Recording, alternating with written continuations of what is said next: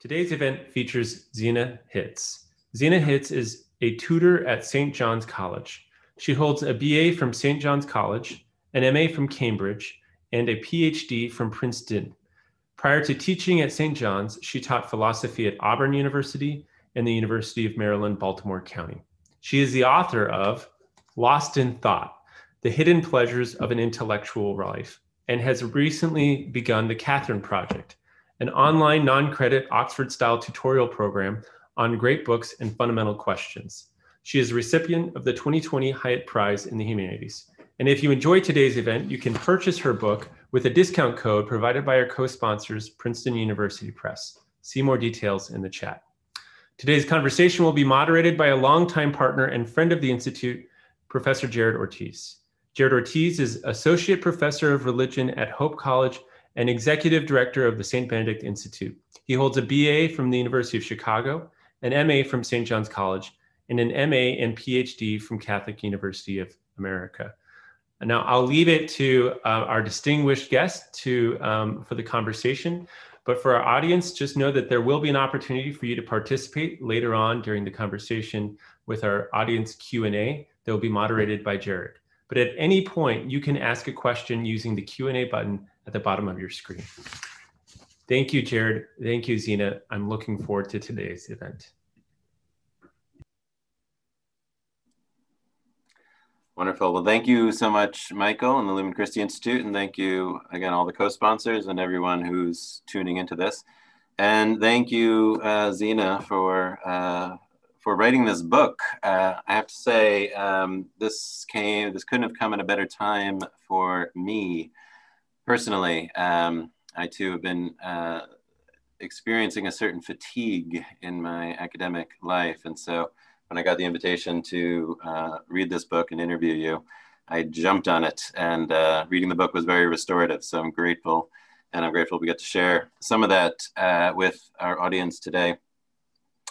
Uh, so let's just start with a little bit about the book. Um, you write an autobiographical prologue uh, with the delightful title, How Washing Dishes Restored My Intellectual Life. Uh, and this is intriguing, obviously, for lots of reasons. Um, classically, obviously, the servile labor is uh, always contrasted with the intellectual life.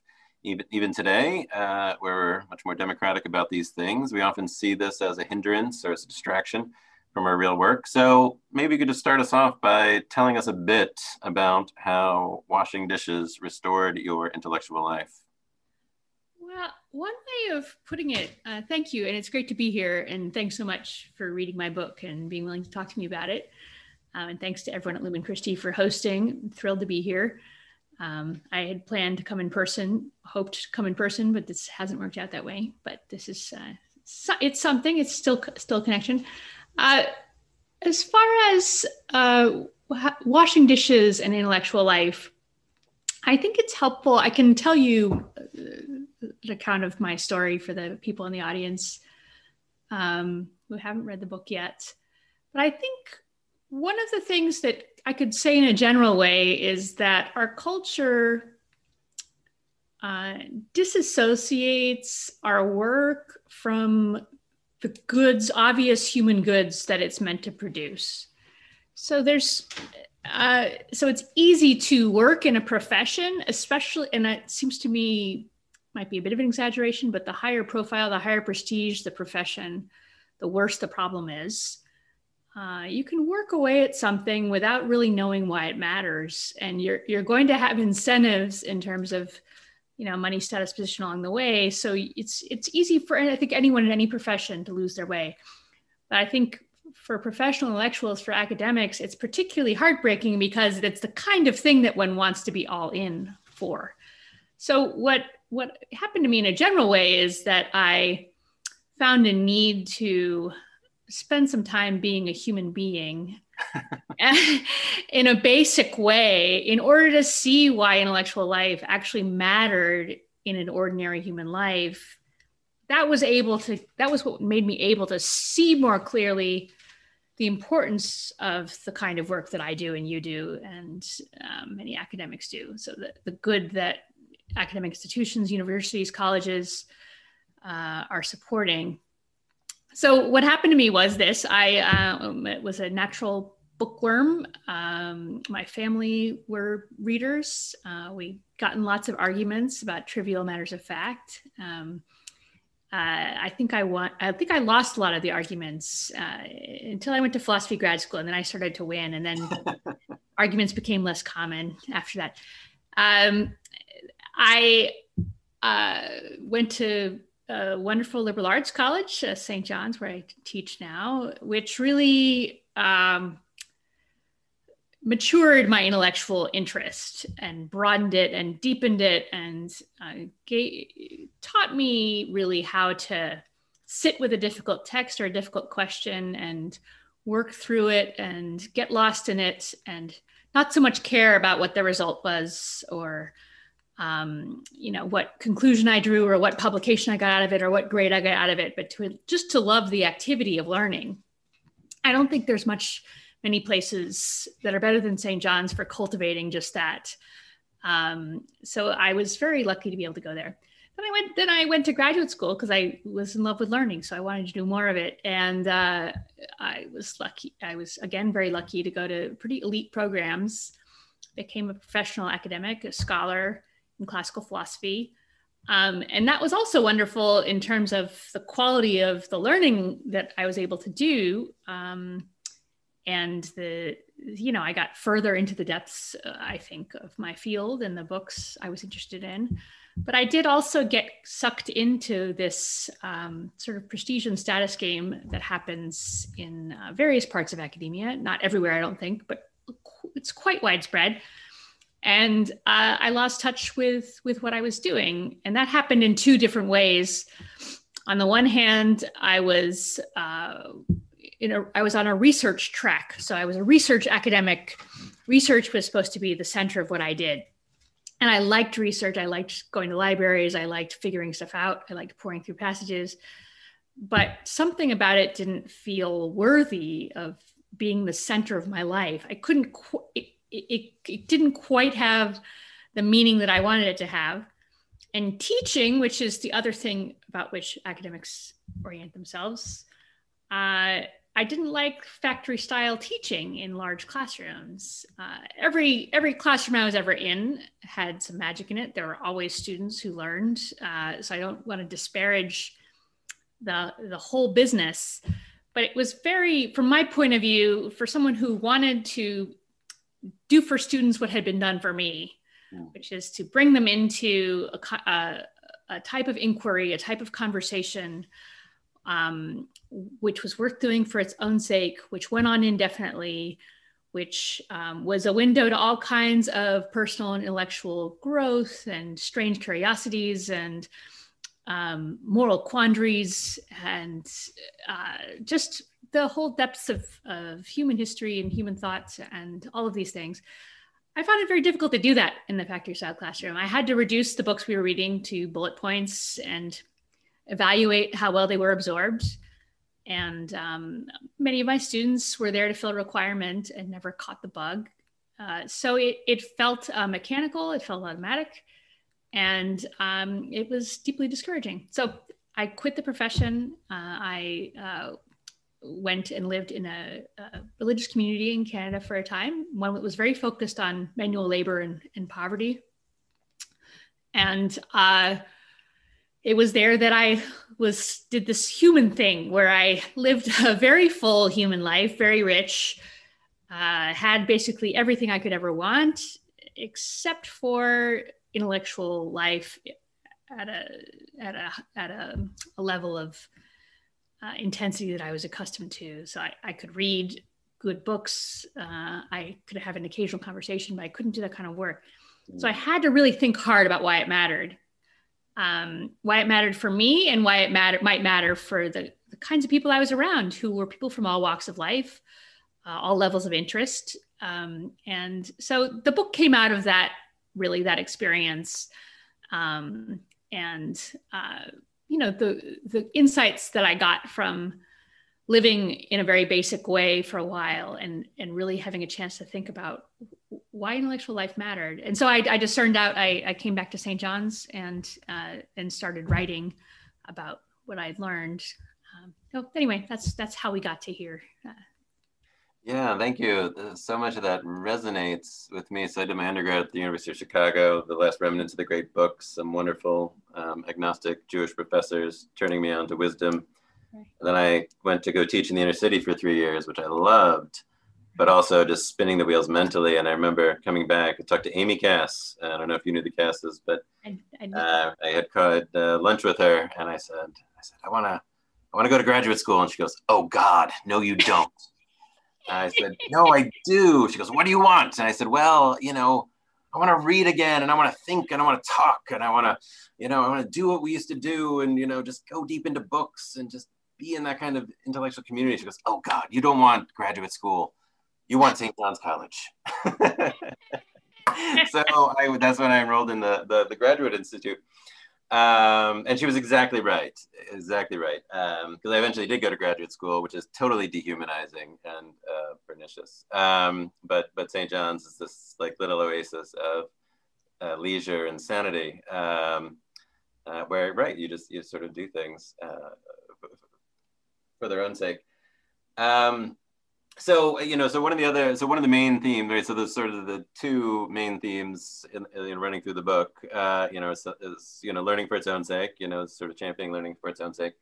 And you know if i could paraphrase mortimer adler um, you know sort of contemplation uh, contemplation is everybody's business right? Right. Um, and you um, you have this really um, delightfully promiscuous view of contemplation um, I'm going to read this uh, for our uh, for our audience, and I'd like you to comment on it. Uh, this is uh, it is true. This is good because you take on Aristotle right away. This is great. it is true that Ar- that Aristotle conceived of contemplation too narrowly. It's good. Sophisticated philosophy of the kind he practiced himself forms the core of his notion of happiness. But it is evident, I love this, this is evident, this is so good. But it is evident that contemplation can be the relishing of the beauty of one's family and its common life, the sophisticated calculations of the physicist, the admiration of the curve of the wood being shaped into furniture, the nun singing the Psalms five times a day, the therapist or teacher poring over their human examples. Right. So, really, um, really lovely. So maybe uh, say a little bit about you know of why you think Aristotle's too narrow, and then why these really seemingly diverse things uh, count as contemplation. So, uh, thank you for the question. Uh, I I think that Aristotle's view may be a bit broader than I than I describe it there. I'm I'm simplifying to a point. I do think he thought the highest life was a philosopher's life, that is his life. Uh, and philosophy for him, as anyone knows who's picked up one of his books, is a pretty high-end outfit. It's uh, it's very serious. It's it's pretty accessible for ordinary people, as far as dead philosophers are concerned. But it's um, it's not the kind of thing that just anyone could work into their daily life. Um, and he knew that, and he fit that together with some of his other assumptions and uh, decided that only a few people could really be happy, could really live the full human life.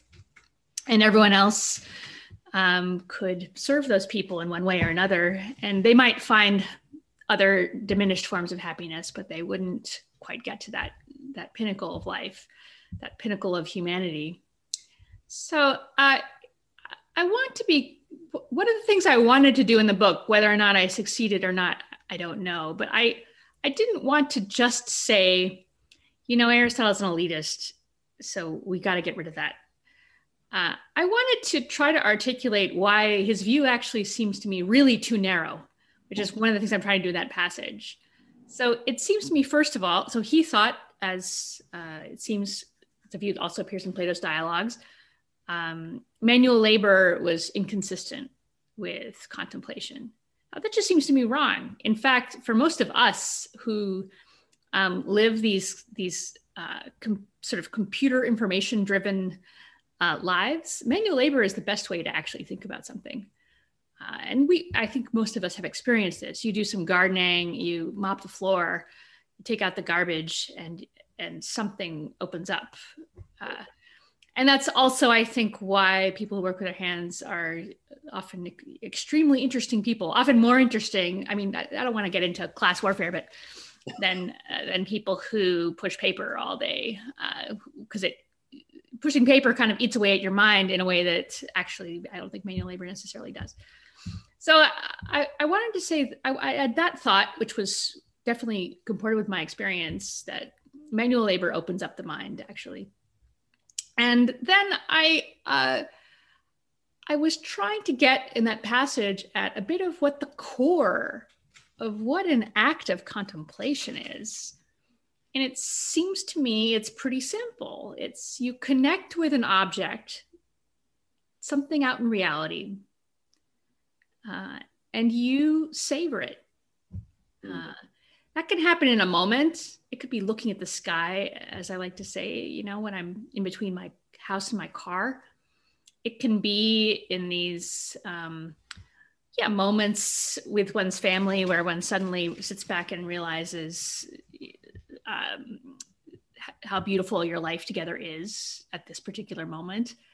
Um, that that just strikes me as being uh, continuous with um, proving a theorem in geometry and suddenly seeing this structure that you've been trying to work at, or um, having an insight into the way political communities work, or any of the other things that are part of more high end of philosophy.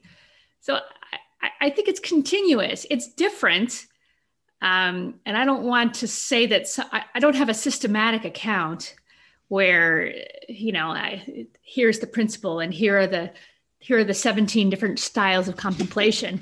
Um, but I, I i suspect that if if one had the inclination one could find a way of really working out in more detail than i'm able uh, just what exactly these these activities have in common uh, and and why it why those why those moments feel like the culmination of our life. I mean, why does that?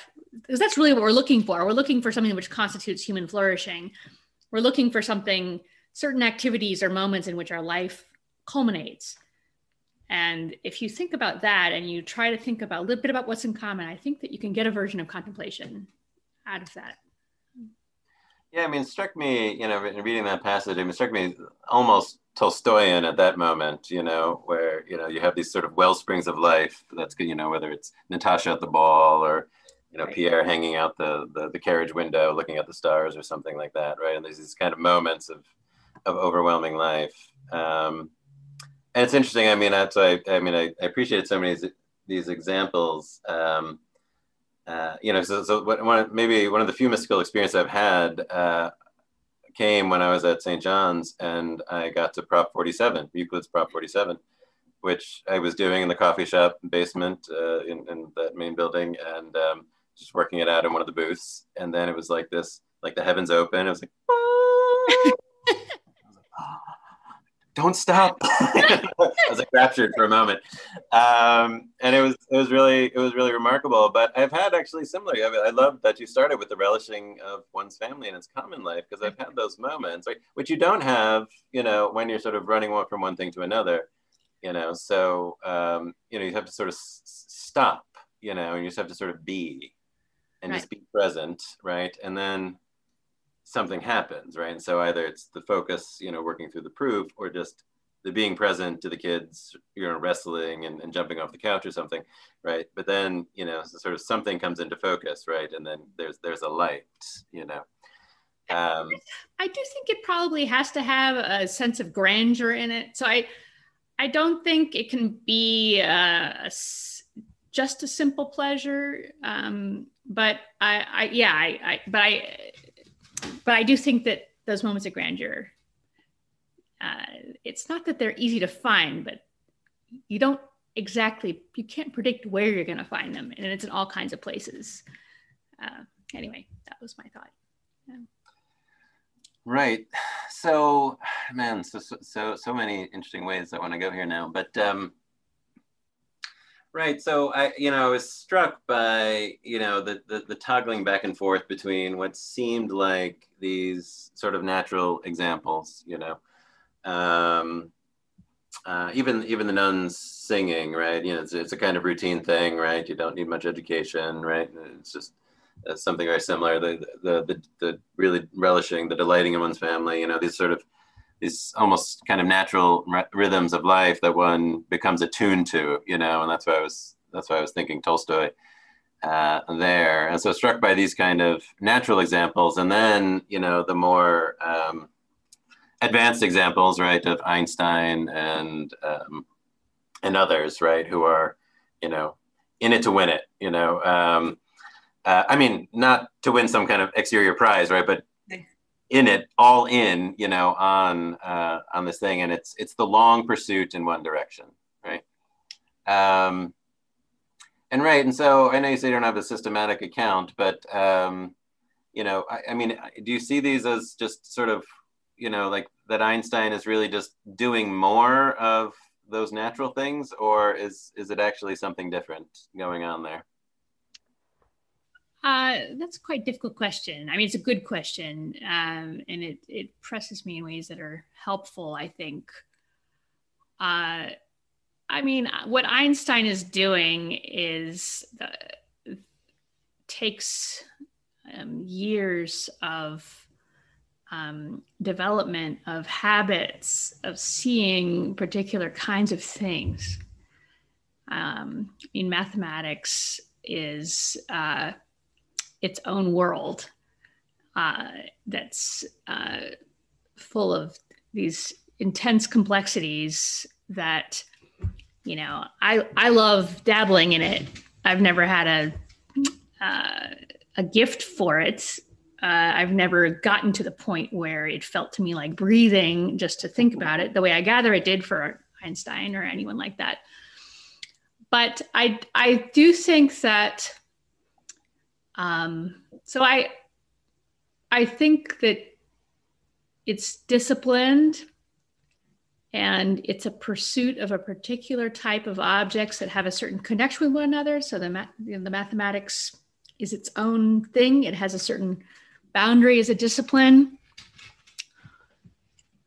But I do think that you so and that's all important i mean there's a that's that's part of the substance of it it's not just a um looking at a different type of image and appreciating it in a different way.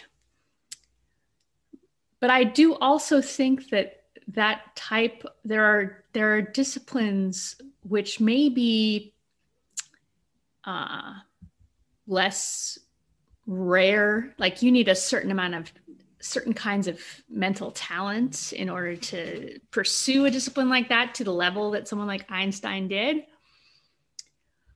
But uh, reading great books, for instance, uh, is something that virtually anyone who knows how to read can learn how to do. It also requires habits, it also requires a discipline, it requires motion in a certain direction. But I think if you if you use that as an intermediary activity between what someone like Einstein does and what uh, a nun does or a, a does, then I think you can start to it starts to get a little more traction.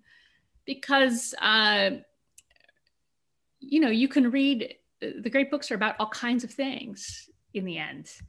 And you're um, what you're really investigating is you know various parts of reality the way the world works the way human beings work um, the way human communities work uh, what what what makes things go together what makes them come apart and uh, i think so I that's how I think that's how I would think about it. It's um, ultimately if your mind is making contact with reality and you're savoring it, uh, that's common across these three things.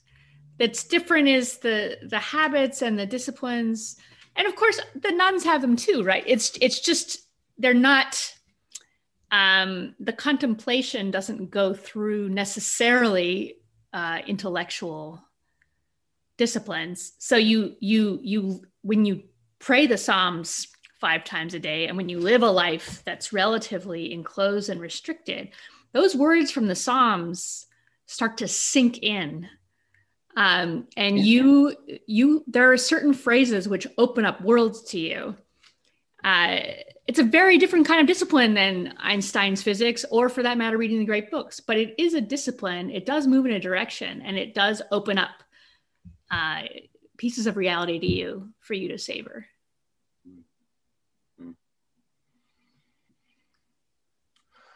Um,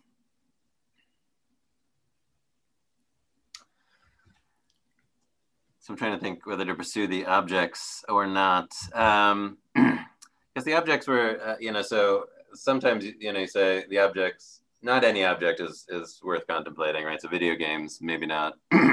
Flipping through the TV, right? Maybe not. so certain kind of objects are superior to others. But then you'll say, really, it's a kind of, uh, you say, the intellectual life is really a direction, you know, it's sort of an orientation, you know, towards, um, uh, uh, towards reality. Um, so um, this was one of the so so that's why I was, I was thinking about these different objects, uh, the ones that are worthy of uh, of contemplating. And I love the example you gave of John Baker, right? Who uh, who's uh, an auto insurance accountant or something. Um, uh, you know, dull man by day, but like uh, you know, peregrine contemplator by night. You know, so gets on his bike and just chases down peregrine falcons. You know, for twenty years, right? Uh, and writes this sort of penetrating study, you know, in falconry um, which is philosophical and almost mystical in some ways. I mean, it's it's I mean, it's really remarkable to read that. Um, but so you have something like falcons, and then you have something like geometrical proofs, right? You know, you know, visible things and invisible things. And so, does it matter? Um, is there a difference between contemplating visible things and invisible things? Oh, I love that question. uh, let me say one thing first of all while I chew on that uh, about the types of objects and the worthy objects. So I, I actually try to be very careful about this because I think that anything can be in principle uh, a worthy object. It's just that there's sort of route, there are things that more naturally lead us into depth and richness and growth than others. So I think people can think about video games pretty seriously and they can get to some pretty interesting things. I've never tried it myself, but I I I believe it. Uh, but while doing it, maybe after. I wonder. Anyway, so but yeah, right. But, but still, it, but you need some experience in it in right.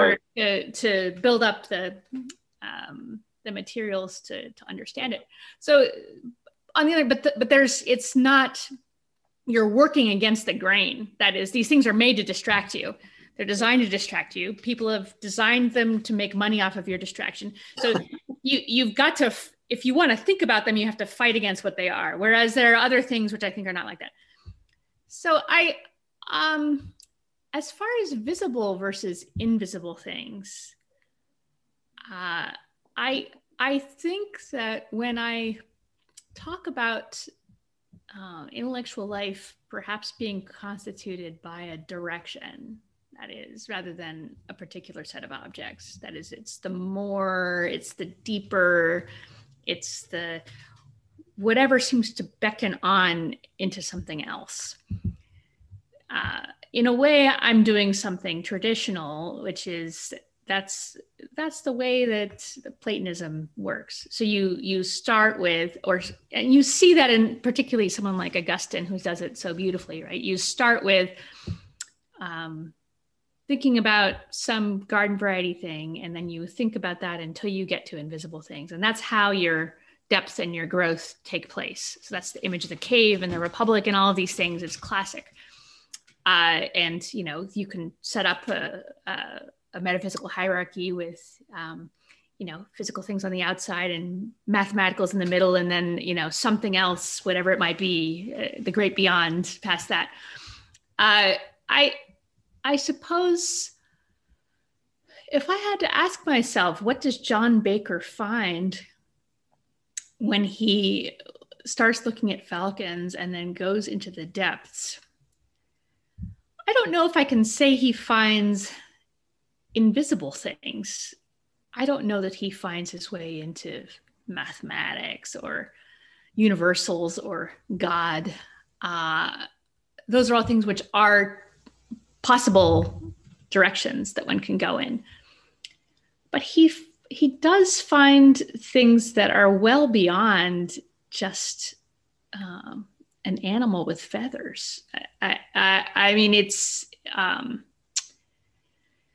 they're predators. So it's the book is really a, that he ends up writing is really a meditation on violence uh, and the attractions of violence to us.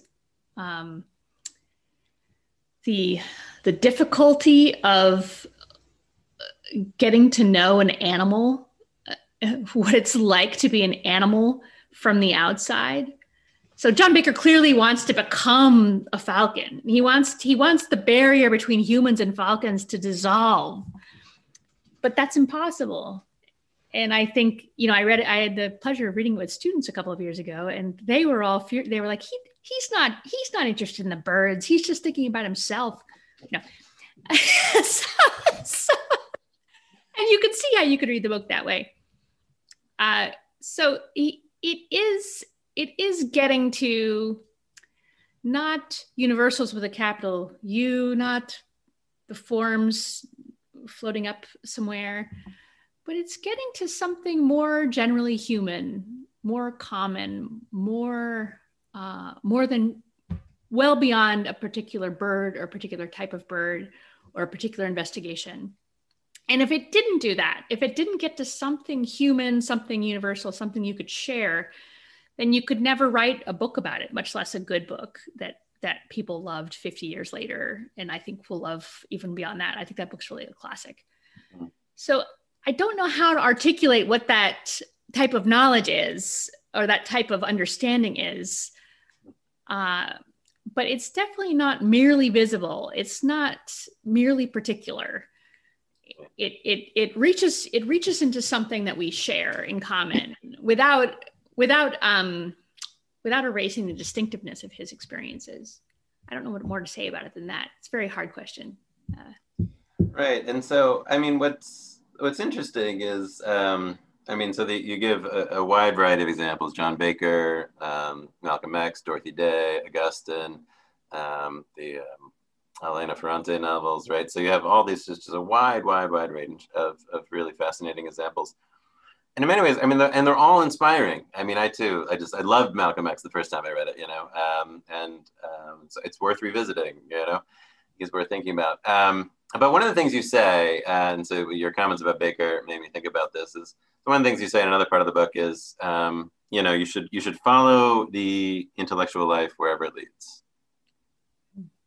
Am I, I'm trying to find the quote on my notes here, but I can't. I, I, remember where I said it. No, no, it's right. That's true. I, I, I, accept the quote as valid. So. I don't know what I'm going to get next, but we'll find out.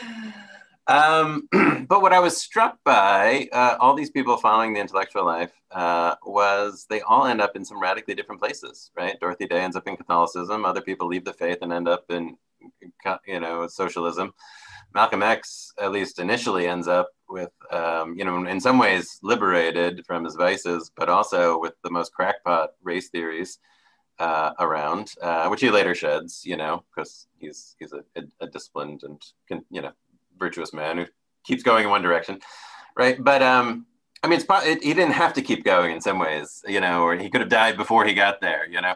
Um, and it would have been tragic, right, if he ended his life with those those theories. Um, so I, I, don't know. It's it's interesting because uh, you know that uh, the intellectual life is um, amoral almost, or you know, it's it it doesn't it's not it doesn't seem like on its own it'll always take you to the fullness of truth, right? On the one hand, the process does seem humanizing, but the ends, right? I mean, if Dorothy Day ends in Catholicism, and here at Lumen Christi we say, hurrah, that's right. um, but then I, I forget, uh, you know, you had some other people end up in socialism, right? And you say, oh, you know, boo, atheism, okay, you know, not great, you know, sorry, you got it wrong, right? You know, but they both followed it with a certain amount of integrity, right? But they end up in these radically different places, you know. Um, So, I mean, should one trust the intellectual life? Should one just follow it wherever it goes? Well, I, I think the way I want to handle this kind of question is to really ask what the alternative is. So, so the the alternative that it seems to me I'm somewhat familiar with uh, is you um, decide in advance the um, the range of acceptable ending points, and you devise paths towards those endpoints. Um, and or you may uh, discover genuinely, or you also may think you that you discover genuine stepping stones. So this is here it is, the fullness of truth. It's within these boundaries. Um, you know, given what we know about X, Y, and Z, we know that this comes first and this comes first and this comes first. And, you know, if we think about a human being this way, then there should be a certain order and so on. Uh, I, I find that kind of structure to be um, really immodest about our capacities to understand and to guide another person's intellectual development. Mm. I don't know how contingent that is. So I don't know how much my view about that is shaped by having been born and raised and still living in a highly pluralistic uh, environment where um, I know that uh, for I, I know that anyone can reach the fullness of truth. Let's call it the Catholic Church. which I also belong to. I also believe it's a fullness of truth.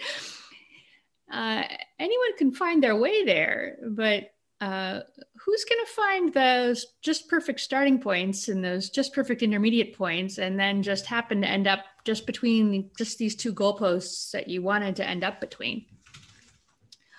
Uh, not very many people. Uh, that is, we don't have. So I, I, I'm a bit agnostic you know whether you know at some point in time we ever or ever could in the future um, have a, a, a broad enough catholic community that something like that would start to make sense again but the way things are now um, it it it strikes me as being immodest uh, and limited hmm. so uh, I've never, I'm not persuaded when I see accounts of the right order of learning. I don't find those accounts persuasive.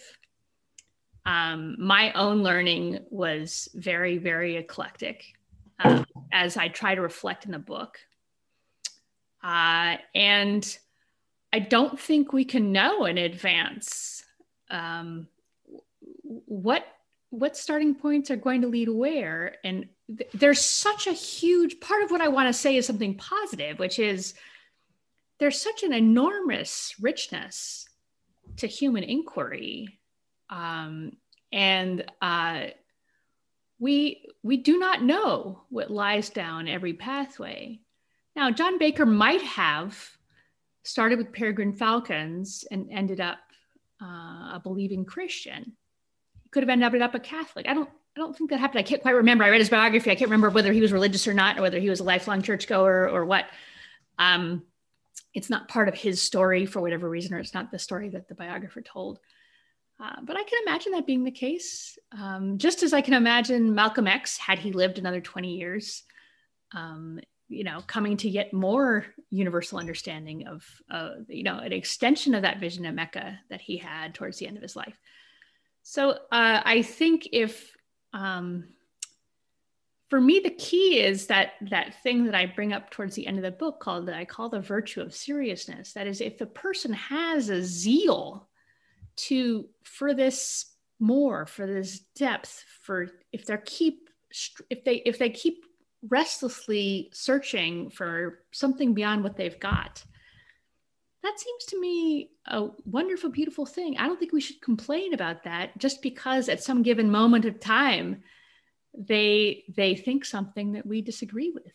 Um, and we we have to respect both um, that person's individual freedom and self determination and th- their own way of distinctively approaching the world. And we also have to respect our own limitations uh, as far as devising curricula, devising uh, orders of study. Um, because I think, frankly, those those things have a lot of presuppositions. They they they can, um, you know, they're they're subject to limitations that every human inquiry is subject to. We're just not that good at thinking. It's the best thing that we do, but we're just not that good at it. Uh, and uh, for us to pretend otherwise is is crazy. Uh, no, it's true. And so um, it's interesting. I was thinking about this. You have uh, your, your last chapter is about not sort of subjugating your intellect to these lesser goals. You know, obviously, like wealth is you know that's an obvious one for most of us. Ambition, pleasure um, and then politics you take is the hardest one, right? And uh, that's obviously very uh, common now, especially in higher ed, right?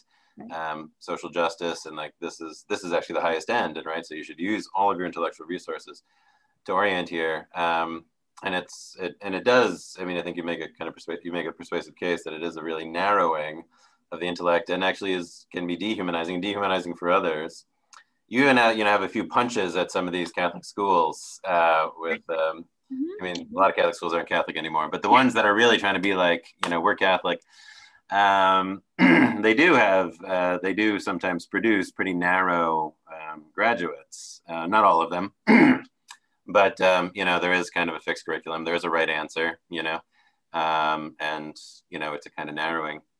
On the other hand, you know, I think of Augustine, you know, and uh, you know, uh, he, he talks about you know that you know the usefulness of belief and the necessity of belief and that actually one needs to subjugate one's reason to faith right and right i mean can one do that pedagogically at a university right that's another interesting question um, but what this puts me in mind of and this is this is what i want to ask before we have to get over to the um, q&a from other people is um, i was i was thinking about the um, the, the beautiful uh, prayer before study that uh, Aquinas wrote, or is at least attributed to Aquinas. Are you familiar with this uh, this beautiful prayer? Um, and I won't read the I won't read the whole thing, but um, at one point, he, you know, the third stanza he says, "Pour forth a ray of your brightness into the darkened places of my mind, disperse from my soul the twofold darkness into which I was born, sin and ignorance." Right, and so uh, and this is something I think you know Augustine obviously resonates with. You see it all over the Confessions, right? The twofold, the twofold darkness. Um, so then, then, then here's my here's my question: Is um, uh, does contemplation require grace? So I uh, I I think contemplation in that big, wide, broad sense I described is a human thing, and I think uh, the without trying to avoid the the massive theological disputes that are off lurking off to the right. Um, those are what I would call human things. Contemplation is a human thing. It's a vehicle for grace. Contemplation, in the Christian sense, that is, contemplation of God, mm-hmm. requires grace. Um, but the broad kind of contemplation of the various goods of the world that's that seems to me not to um, and again i'm avoiding theological controversies because you might think that you know mere existence is a grace and the human goods are all products of grace and so on i want to avoid that but i, I, I want I, really my thinking is very much um, based on this classic slogan right that grace builds on nature so these are these are human things they're human activities and uh, they are, for that reason, vehicles on which grace operates. So that's it's it's interesting to me that what the view you attribute to Augustine, which is uh, seems to be what he really thought based on all kinds of things, is not very consistent with the way he gives an account of his own life in the Confessions so he he uh, and and I I don't know what to do. I've been thinking about this for some time to the extent that I have the bandwidth, I, and I I, I want to work it out because he's a smart writer. He's not a dummy, uh, and he he must have something in mind given the way that he constructs his story. But the way he tells his story is, oh, you know, I grew up in this, kind, you know, I, I guess technically I was Catholic. I read Cicero and I wanted, I decided right then I wanted wisdom. Now, Cicero's not an inspired author. In fact, from my point of view, he's, you know, there's nothing more painful than reading Cicero um, in all of philosophy. Like he gets the speech of Cicero and he wants wisdom. He starts looking for wisdom. He ends up with this Gnostic cult, the Manichaeans, and he figures out through philosophizing that what they're saying doesn't make sense. There's inconsistencies. So he knows it can't be true. Um, and that's what, um, you know, his mother's very worried about him. she goes to the, her bishop, and the bishop says, you know, he's going to find his way through reading. You know, keep praying, but don't worry about it. He's going to find his way through reading so uh, then he he ends up being so what his reason ends up doing for him as far as i read the confessions is liberating him from false beliefs. So he ends up in this moment right before he discovers the platonists um, as an academic skeptic. He doesn't think that you that you can know that anything is true. Now then platonism has a different kind of impact on him. I think still a rational impact. I think still a human impact but it's only through this human process of using your reason to destroy, so to speak, to sort of level the ground uh, of your false beliefs and of your pretenses, then grace can move. And that's what it does in his account. So that comports with my experience. That is, I spent a long time studying philosophy, um, not from a totally secular perspective, uh, and what it taught me was that really brilliant people can believe all kinds of crazy stuff. And you're never going to find, you're never going to find, uh, you're never going to find a sound and valid argument for a thesis, which is interestingly true. I mean, that's just not going to, you're just not going to find, that's ridiculous. I mean, maybe that's, maybe what I said was too strong and someone's going to send me an email tomorrow saying, you know, I thought of one that you should recognize this one. Uh, but uh, so so you know then i was then i thought well okay what you know what, what goes what goes on here? Now what has happened i would say this that my uh, because i i have this um not unheard of but somewhat unusual experience of of having a conversion after getting a phd in philosophy uh i i can see um from my own experience, on the one hand, that this intellectual studies prior to that prepared me again by leveling the ground. Um, and also that once that faith settled in, it was uh, extremely intellectually liberating. So there was nothing constraining about it at all. Uh, the contrary, I could suddenly think more freely and more openly about things that I cared about. And it opened up whole realms of inquiry that I hadn't even known were there. So I um that's why I'm very skeptical about the idea that somehow faith is a limitation on reason, that somehow you you know you you you look at what the faith teaches and then you you use the intellect between these bounds um, because that's that doesn't seem to me either the way I've experienced my faith or the way I've experienced my intellectual life. And uh, I am concerned that um, some of you know I I I've met wonderful people, honestly, brilliant people from all of those.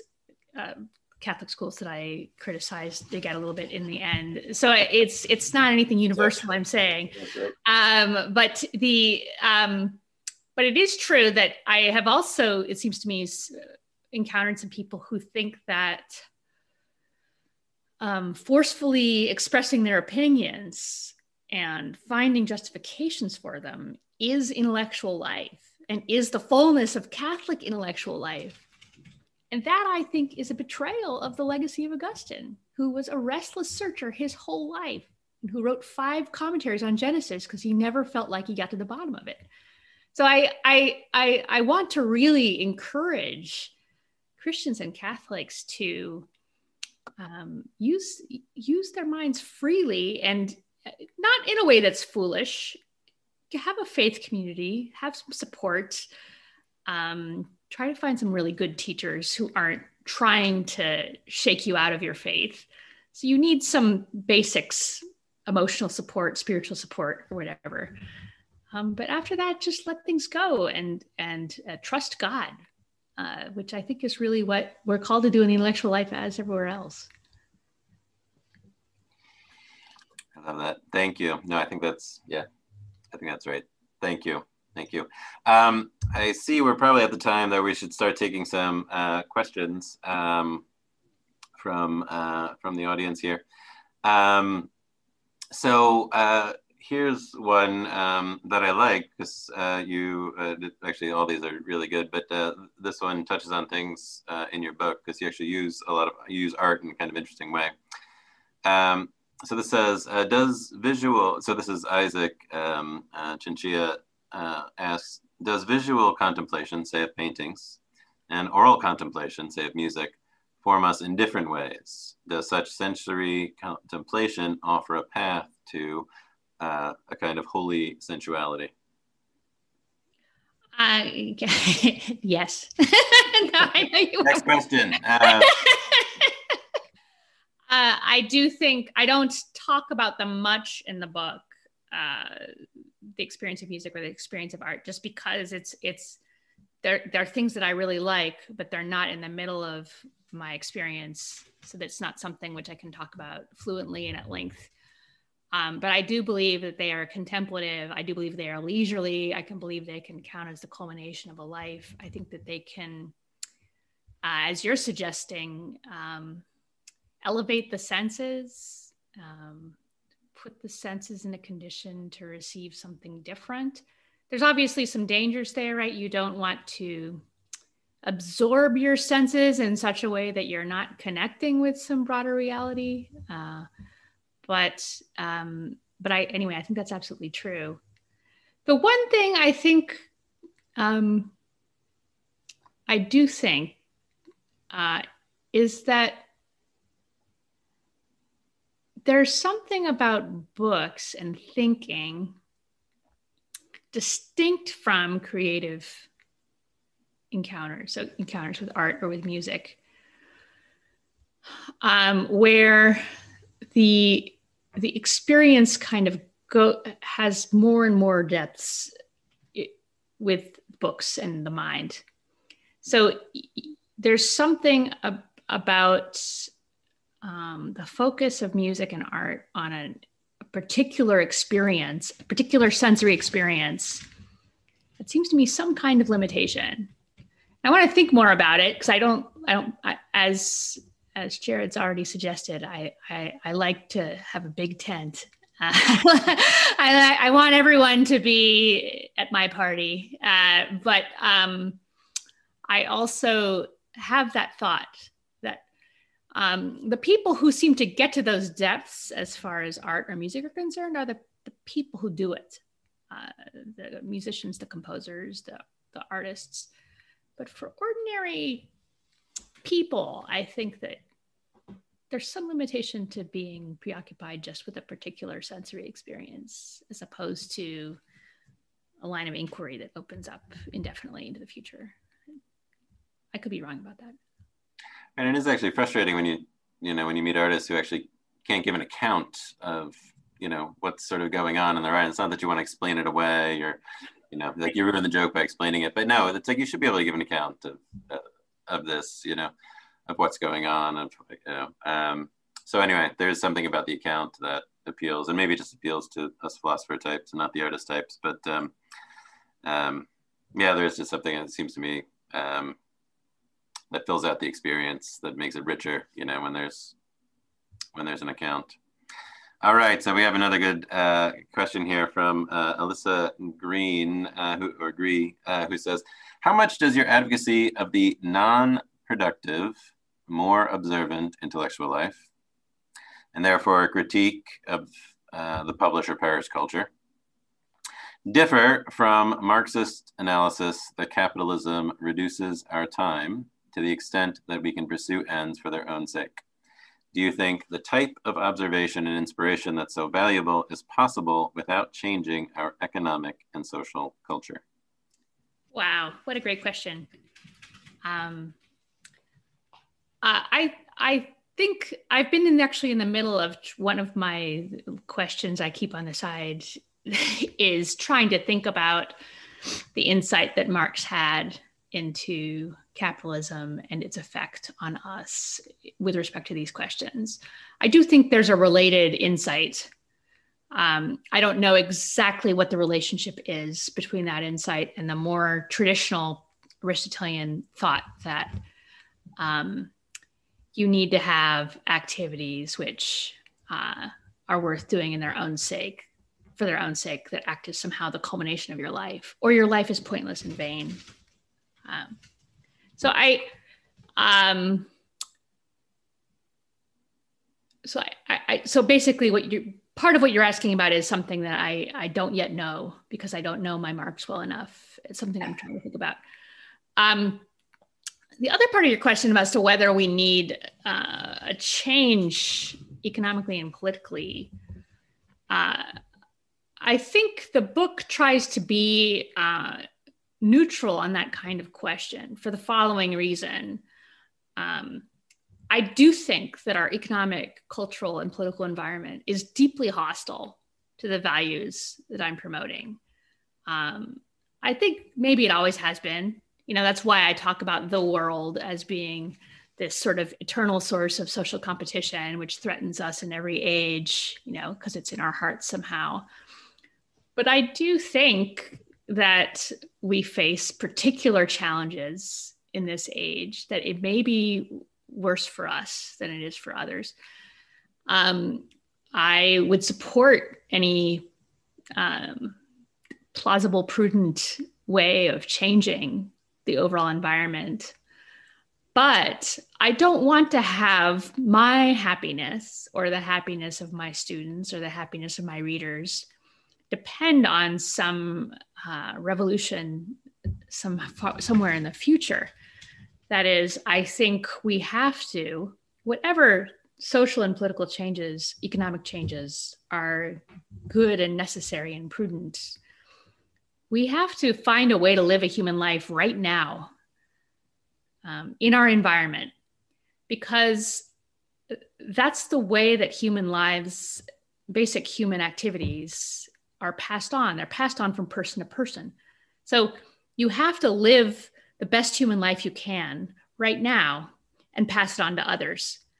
And that's not to say that you that a person shouldn't fight for various reforms within the realms of prudence, but you don't want your happiness to depend on the success of those projects.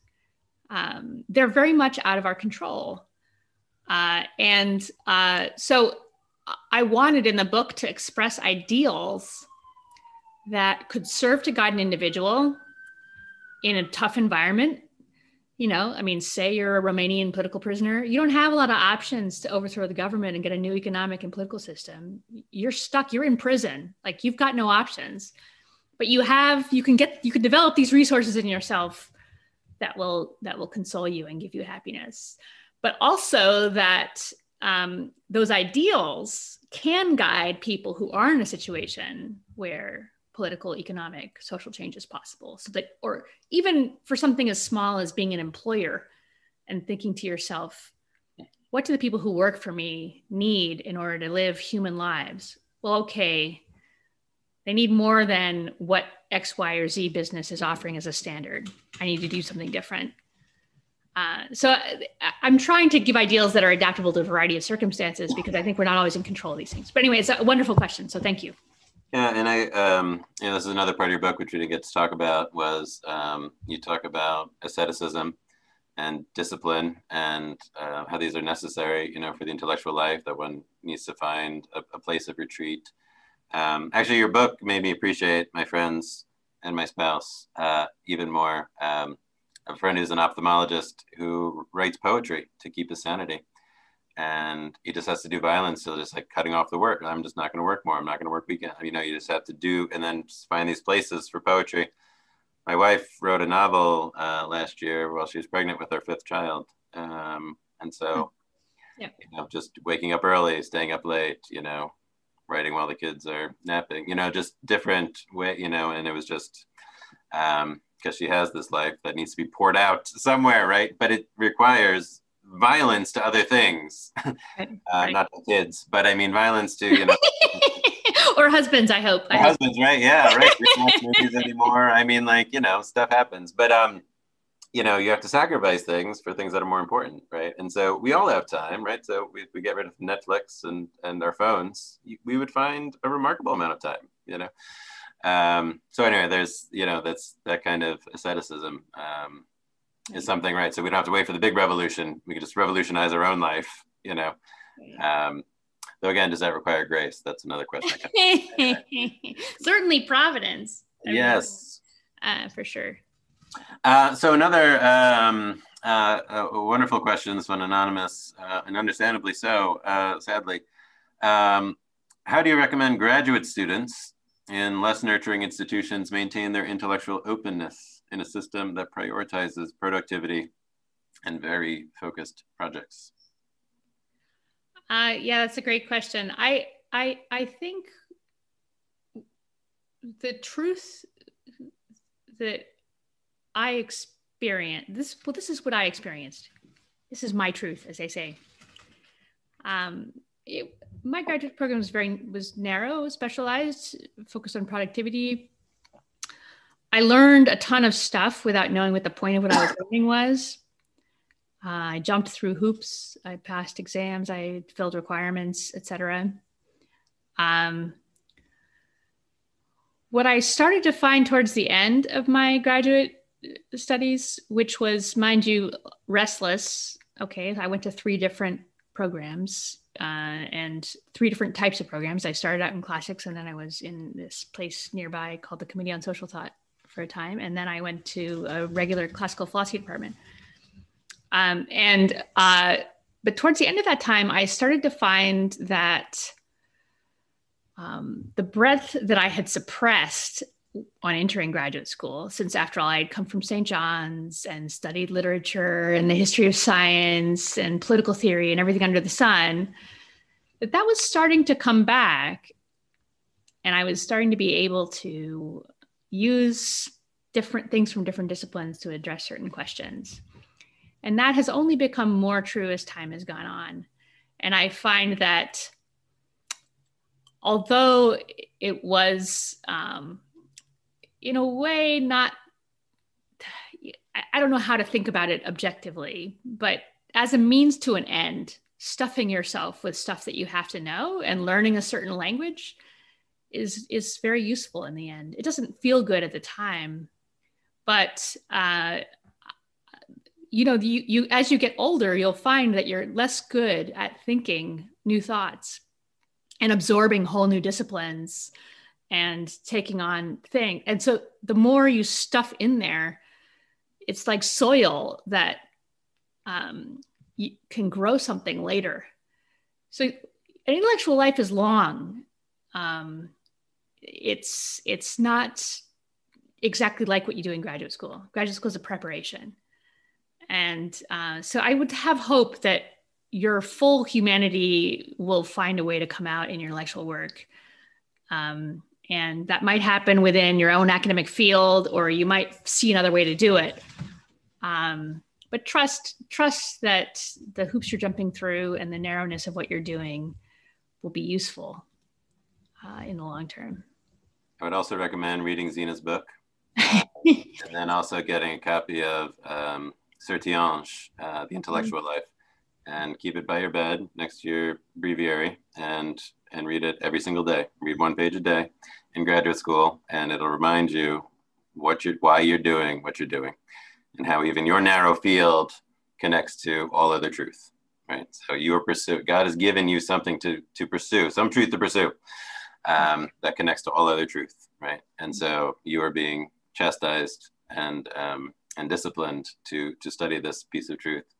So submit to it, but keep your sanity by remembering that it's that that it's it's connected to God's world and and what He's called you to do. Um, I want to go, please. No. Um, so I was going to uh, I'm going to combine just a few questions here. Um, so we had the university question, which is good because again, graduate school is a particularly dehumanizing uh, institution. uh, in its current form. Uh, but there's a number of questions about those who are not in a university setting. Um, so those are not connected to university, uh, those who have children, uh, and maybe those who are paper pushers themselves. Um, what, uh, what, what advice do you have for cultivating um, uh, contemplation um, outside the university setting? And if you're in one of these jobs, and how do you raise your kids to be contemplatives? So uh, I, uh, it's, it's, I think it's crucial question. So one of the things I think that I argue for in the book and that I try to promote as much as possible is that we we are in um, uh, a, the universities are in a, a, massive crisis that seems to only get worse as time goes on, and and they frankly can't be trusted necessarily to safeguard um, serious study, humanistic study. So that means that ordinary people, working people, moms, um, you name it, they uh, you know all of and all of us have some responsibility to try to take it on and pass it on to others. And the first thing you can do it seems to me is the i think the most important thing is to try to find some community to support you. So there are people who um, have some kind of uh, inwardness or discipline of some kind, which means that they can just pick up stuff and study on their own without any community or any support. I've never been one of those people. I think they're very rare. I think most of us need a friend, uh, a group, um, whether it's someone nearby or someone far away. This is this is one of the silver lining of Zoom is that you can now expand your horizons as far as study is concerned and study with that person, read a book with them, uh, read something that is difficult, um, but not so difficult that you're not going to be able to motivate it. So somewhere in between the thing that's easy and the thing which is so impenetrable that you'll you'll you'll get discouraged, um, and treat your encouragement as something that you want to cultivate. So, uh, and then this is uh, sound advice from Sertillanges uh, that Jared mentioned. Uh, just carve, carve out and defend some little chunk of time. Uh, his, his view is two hours a day. Um, my own view is checking in even for when you have nowhere near two hours, just touching base with whatever your project is, is better than nothing. Um, there's another wonderful book called uh, How to Live on 24 Hours a Day, which has got to be one of the best titles of all time. Um, from the similar era as Sertillanges, uh, he suggests half hour a day of serious thinking, plus three evenings a week of serious reading. Uh, so you you you can't. People will devise schedules and routines. I've I've never done that for others because I can't do it for myself. But um, I think just finding some something that's going to work for you in your life. But there, I think most people exaggerate how busy they are. Not everyone. I think there are some people for whom contemplative leisure is actually impossible. I think it's usually someone else's fault. Uh, I think it's grave injustice. So I don't want to say somehow it's your fault if you can't do it. But I do think that you can do more than you think you can do. Uh, and to and and those other people that community that you're going to find they're going to be the thing that's that helps you do that uh, I think we have time for maybe one or two more um, uh, questions. Um, so here's an intriguing one from Sarah Bond. Is there a relationship between your view of contemplation and the Christian idea of incarnation, both in terms of the value of the flesh and the presence of the divine within fleshly things. Hmm. Um, you know, I want to say yes, but I think the answer might be no, uh, because because I spent so much time in my intellectual life in the with ancient Greeks who didn't believe in the incarnation in the same so you know it's it's get out of the material world and into the into the realm of the ideas. Now I don't think that's a good way of doing things. I think we should believe in the incarnation. I think we should embrace the divine as present in bodies. But you can live the you can live an intellectual life the other way. That they they in a way they invented it um, or they articulated it you know in a way that no one has since so uh, i um, i do think that for me the incarnation matters in thinking about an integrated human life. So, thinking about intellectual life as being a part of a human life. So, that I think, I do think, I think the incarnation is at least the best way to understand it, whether or not it's the only way. That um, you you can't you know you you need to habituate yourself to seeing um, to contemplating virtually everything you can't just disconnect from bodies and somehow float off into the ether. But I feel like I'm not finding the right words uh, to articulate exactly what I mean. So I'll, i might be quiet and let Jared either help me out or challenge me a little more. Whatever. No, I think actually this follow-up question might uh, help situate that question um, uh, a little bit. Um, so maybe we can just try again by asking this question from Kevin Cambo says on the notion of learning for its own sake, um, we have images of the intellectual, some images of the intellectual life seem to be solitary and monkish, Baker and Einstein, Plotinus. And then some uh, seem to make room for friendship, and he has Augustine and Monica, right? Which is importantly, you have two ascents, right? So one, the Plotinian alone, and then the post-baptismal, incarnational perhaps, ascent with his mother, with lots of chatting, you know, as they ascend um, and lots of location details as well, interestingly enough. Um, so question, uh, uh, uh, uh Dr. Cambo's question, uh, does the intellectual life take us out of the human world uh, for the sake of learning, or does it place us more justly in it? Um, I think I know you, Kevin. Hi. thanks for coming. um, I'm having trouble fitting together the two parts of that question. That is, there's a question about solitude and friendship, and then there's a question about whether we think to get out or whether we think to live in the world. Um, and those feel to me very different. So, uh, because I suppose I do think that uh, quite a lot of intellectual life is communal in some sense. When you read a book, even if the author's dead, you are communing in some way with another human being. It's not really isolated. Uh, now, John Baker was pretty isolated. Uh, it was him and the birds, and the but he read a lot of poetry. Actually, he was he he and and Melville, which is pretty evident if you read his stuff. So he also communed with other thinkers, other um, encounterers with nature. So I want to say that on the one hand that I I think solitude versus community is not necessarily the way I would put the question. Um, and I, in in a way, I don't know about um, how to piece together my individual wisdom that I'm pursuing so zealously and restlessly, right? Supposedly. Um, in fact, I'm on Zoom all the time, but let's imagine that I'm really doing that. Uh, um, I don't know how to put that together with um,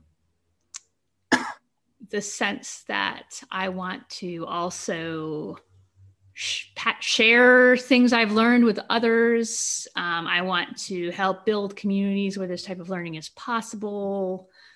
Um, do I want to live a fully human embodied life in the world? Yes. Is that all there is? I wouldn't think there was. So I don't know. I feel like I've gotten more questions and now I'm swimming even more in deep water and I don't know how to get out of it. Um, so, well, no, Austin, Austin's going to cut us off, but I'm going to keep talking. Um, so, um, so one of the you, you tell the you talk about that beautiful movie, which I haven't seen yet, but it sounds beautiful, The Hedgehog. Um, about how you have this isolated woman in this, you know, very frivolous apartment building.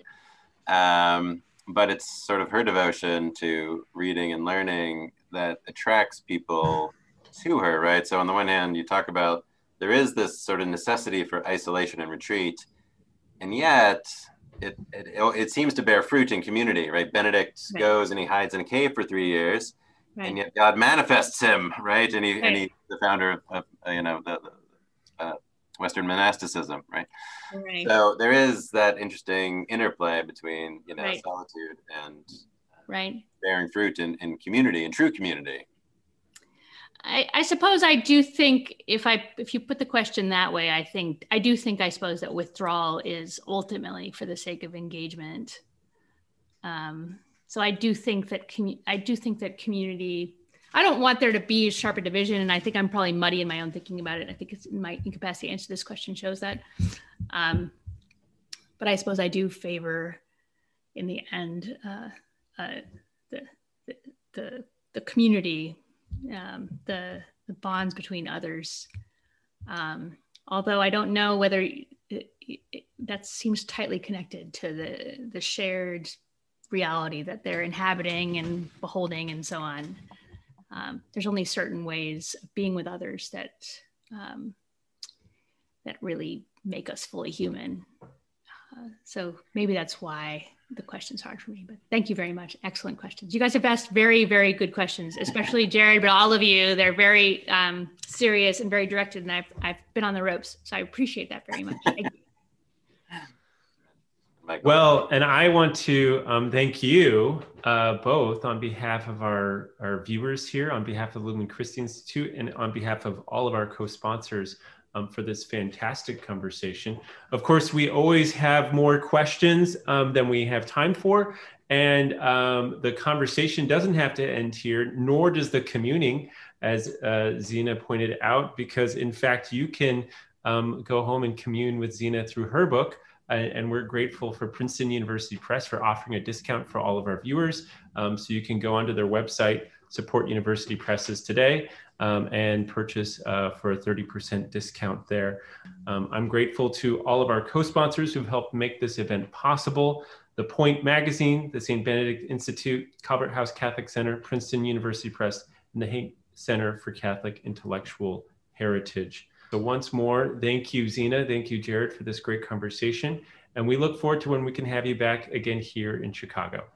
All the best.